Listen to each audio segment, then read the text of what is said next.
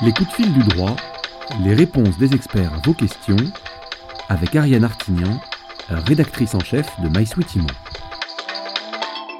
Avec Emmanuel Jolneau, juriste chez Businessfield, tous les jours on répond à vos questions IMO. Alors pour poser votre question, c'est très simple, vous nous écrivez à contact at. Bonjour Emmanuel. Bonjour Ariane. Aujourd'hui, on prend une question de Nathalie et Eric. Nathalie et Eric, ils font une offre au prix du mandat sur un appartement. L'agent immobilier leur dit qu'il a deux autres offres au prix et qu'il va transmettre euh, leur offre au vendeur et qu'il reviendra vers eux ensuite.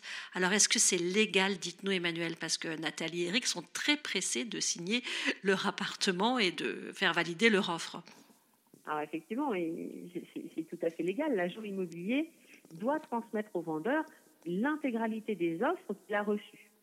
Euh, lorsque ce sont des offres qui sont euh, rapprochées dans le temps, c'est-à-dire qui, ont lieu dans un bref délai, c'est ce qu'on appelle des offres concomitantes. Le vendeur a le choix de privilégier une offre plutôt qu'une autre.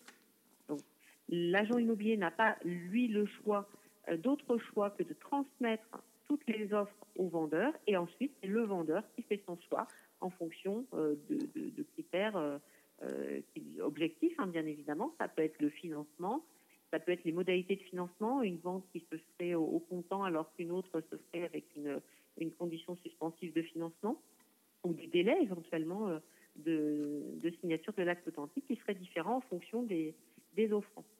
Donc ce n'est pas parce qu'on fait son offre en premier au prix qu'on est sûr d'avoir l'appartement.